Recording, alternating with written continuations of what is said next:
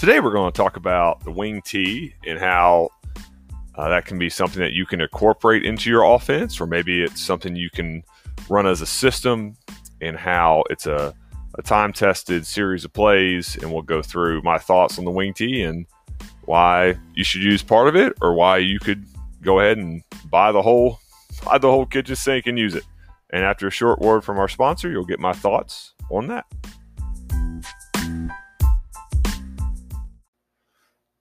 Okay, so today we're going to talk about the wing T and why maybe you should use part of it, maybe you should use the whole system, and why I think it's a it's a valid system of football, why the plays in it are really really good. They're simple and they're rule based and they're something that have stood the test of time so that uh, we can use it today in the 20, 21st century, even though it was developed in the 1950s. So let's begin on why the wing T. Uh, first of all, it's a proven system. Dave Nelson developed it at Maine in 1950. And then the University of Delaware is who perfected it. And that's that's the language they they use in their book, The Delaware Wing T and Order of Football uh, by Tubby Raymond and Ted Kempski. It's a great book. I would recommend anybody who's looking into the wing T to buy uh, this book. And if you go on YouTube, there's a bunch of videos of Tubby Raymond talking about the wing T and how he coached it, why they do it, and how they adjust it to their personnel. Because uh, it's not a rigid system; it's something that you can use, uh, you know, every year. Obviously, if you buy into it, right, as a wing T coach, and then morph the schemes and the the formations to fit your personnel uh, because that changes, especially the high school level. It changes uh, on a year to year basis. And I I grew up running the wing T as a player, and really an easy offense to learn. It's just it's very rule based. And that's one of the strengths of it. Is that it doesn't matter what front you get uh, as a as a lineman, as a wing, as a tight end, fullback. You just know your rule, and that's what you block. And it doesn't matter what front you have. You just here's your rule, and you block it based on on what play you are running. And then in the passing game, it, it's a progression read. So you're going to read here to here. And then as a coach, you have answers to different cover structures that you get. And we'll get into to more of that as we go. So the University of Delaware in the in the 50s kind of perfected this offense. And they were very open uh, to talking to different high school coaches about the wing T, about the style they run, about uh, how they could implement it at their high school. Uh, Coach Jeff Herron, who I've had on the podcast, uh, that's where he learned the wing T. He learned it at the University of Delaware. They would invite people up to do camps, do clinics, and uh, you know, I think it's a it's a system of of football, or as the as the book is titled, an order of football. So if you're looking for something that is time tested, something that has been around for a while, that there's even parts of the wing T in modern offenses. I think about uh, the buck sweep that you know Auburn made famous a couple years ago uh, out of the shotgun. That's a wing T concept. And Gus Malzahn ran the wing T before he became a, a spread coach. So I think there's some there's definitely some similarities there. Now, if you go on Twitter, if you want to start a Twitter fight, start talking about the wing T, uh, and people will either line up with it and say that's that's awesome, that's great, or the people will will go against it. And I don't think that's something we have to do. I think that the wing T can be implemented, or parts of the wing T, excuse me, can be implemented into any offense uh, because it's a it's an easy thing to put in. It's something that you could do pretty quickly, uh, get a, get some reps at it, and then your guys will know what to do. And you know the run game is is a staple uh, for some for some college teams. I mean, I think about you know we talked about Auburn's buck sweep, Clint, uh, Oklahoma's counter right? Their GT counter, that's a wing T concept.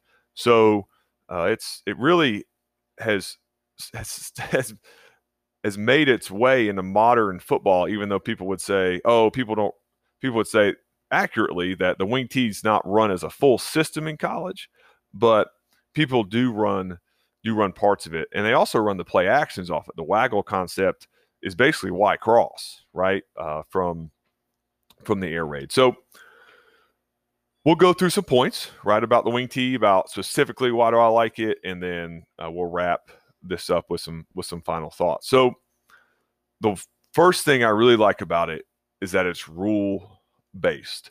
Uh, that when you look at the the book, the Delaware Wing T in Order of Football, you can see their rules for different plays, and every player has a rule. So it doesn't matter what front they come out in, they're going to block it this way, and obviously the passing routes you're going to run this route, and it's something that you can implement as a program and teach it to your guys from you know the the midget league midget league level up.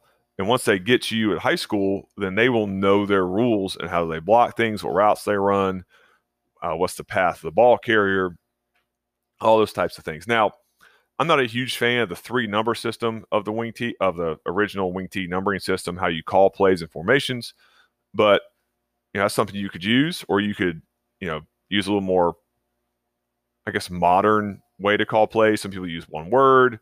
Some people, you know, number the back number, whole number, then the play, you know, is after it. So like uh, 30 trap or something of, of that nature. So maybe the three number thing is not something people use as much these days, but it's something you could use because it's very systematic. Um, so it's rule based, right? And then the next thing is as it has answers to every front and coverage. I remember sitting down talking with with Coach Herron a couple of years ago. Coach Jeff Herron, he won a bunch of state championships in Camden County. He was on the podcast. He's now a coach at Tennessee Tech, and he was explaining to me how he calls plays in the wing T. And you basically can start wherever you want, but you're looking at, hey, what are my outside plays? What are my off tackle plays? What are my inside plays? What's the play action we like based on cover structure? uh, what's the drop back game we like based on cover structure. And it really cuts down on the amount of time you have to prep because you're not trying to create you know new wrinkles every week you can just pick from the menu of options you have in the wing t and to me as a high school coach uh, who has a has a family has two young kids that is very appealing to me because i can just pick from my menu of options for the week and we're going to run these plays. We're going to rep these plays. If they come out with something different, our offense can attack any coverage, any front, and we can have success. And then we can call plays based on what the defense is doing during the game. So they're taking away this, we do that. And I think as an offensive play caller, that is something that is man, that that's gold. I mean, that that's what that's how you want to call plays. If they're taking away this, then we know this is open and it's struck. The wing T is structured to do that. So they're taking away buck sweep. You want to run trap, taking away trap, want to run waggle, right? And you just go through your series, and then you're you find what's working, and you attack the defense based on what they are presenting to you, which is awesome. And I, and I, t- I say this as a guy who used to be in the RPOs. And I think RPOs at the college level are great. I think some high schools can do it. But I think at the high school level, at my level, if somebody locks me up in man covers, my RPO game's gone, then usually the run game in the RPO world's very limited. So, and it's also dependent upon having a really good quarterback. So, some years as a high school coach, you don't have that. So, you try to have a system that you can run that will work no matter what personnel you have. Now, if you have great personnel, the wing T's dynamite.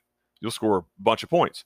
If you maybe your personnel is average or a little, you know, or maybe you have a little less talent in the people you're playing, you're playing, then hey, I still have a shot because there's this built-in misdirection. I can call plays based on if they take away this, we're doing that. And you can teach it pretty quickly as a whole system. Um, which leads you to my next point. You can run it with all types of personnel. You can run it with Division One quarterback. I know Coach Herron one year we were talking. He had a guy commit to Georgia playing quarterback. He still ran the wing T, and they scored a bunch of points, had a really good team.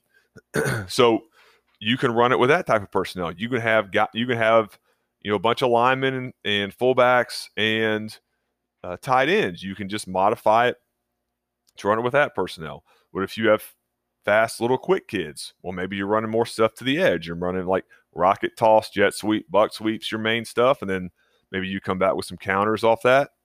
but it all fits into the system. So you're not trying to reinvent your offense every year. So your kids have a sense of normalcy, right? They know what to expect because the system is not changing. Now, can you tweak it? Yes, right. You should tweak it year to year, but you have to change the entire system. Which then leads to the next point that it's series based. So, you know, in the Wing T 20 series, you have buck sweep, trap, waggle. And those plays all look the same to start, but they attack different areas of a defense. They take advantage of what a defense is giving you. And I think those are the best offenses, right? The ones that can attack what the defense is giving you. And you don't need a bunch of different answers. A couple years ago, I went out to lunch. Uh, well, the staff I was on went out to lunch with Gus Malzahn from Auburn. And we were talking about offensive philosophy. And that, this was after they had just gone to play in the national championship game. And he said, you know, you don't need a bunch of different answers for, for what a defense is doing to you. You need one or two answers to take advantage of what a defense is showing you. And you exploit it because once you exploit it, they'll change their front structure, they'll change their coverage, then you run a different play. You don't need 10 different plays to attack cover zero, right? Or cover one, or an over front or under front. You just need a, hand, a couple. He didn't even say handful, he said a couple, like one or two. So then they change that look so you run a different play, um, which I, that has stuck with me.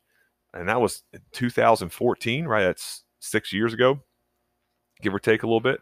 So that's something that stuck with me. And that's a, another reason why I like the wing T and its, and its philosophy.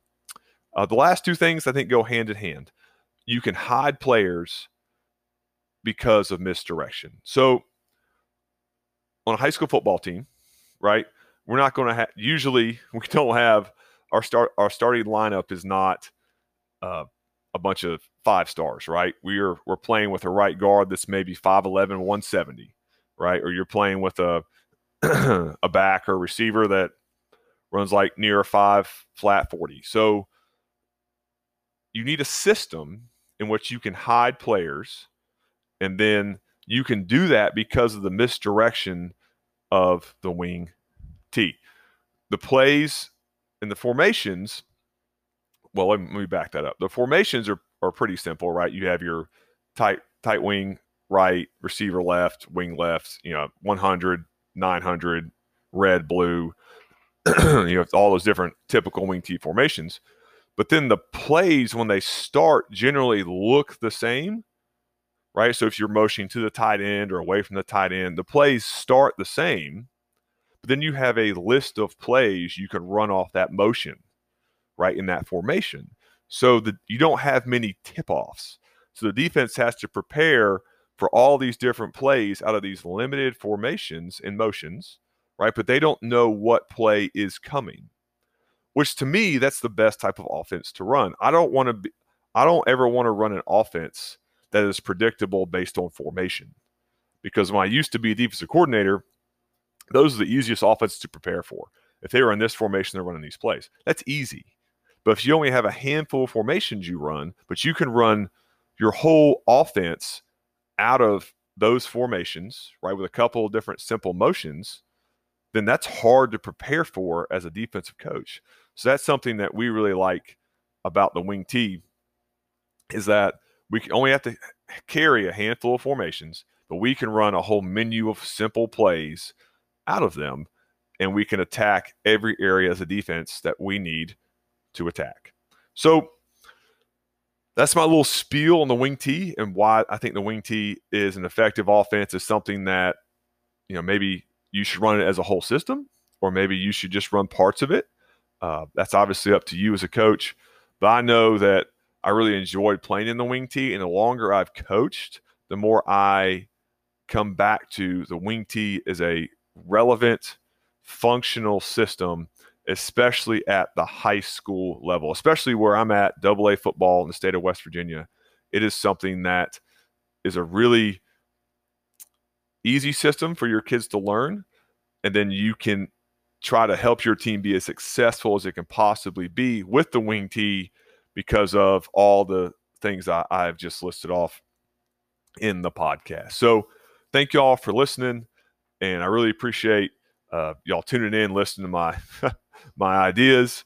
And uh, I just hope you got a lot out of this. And I, if you want to respond back to me, uh, please send me an email at mindofafootballcoach.com.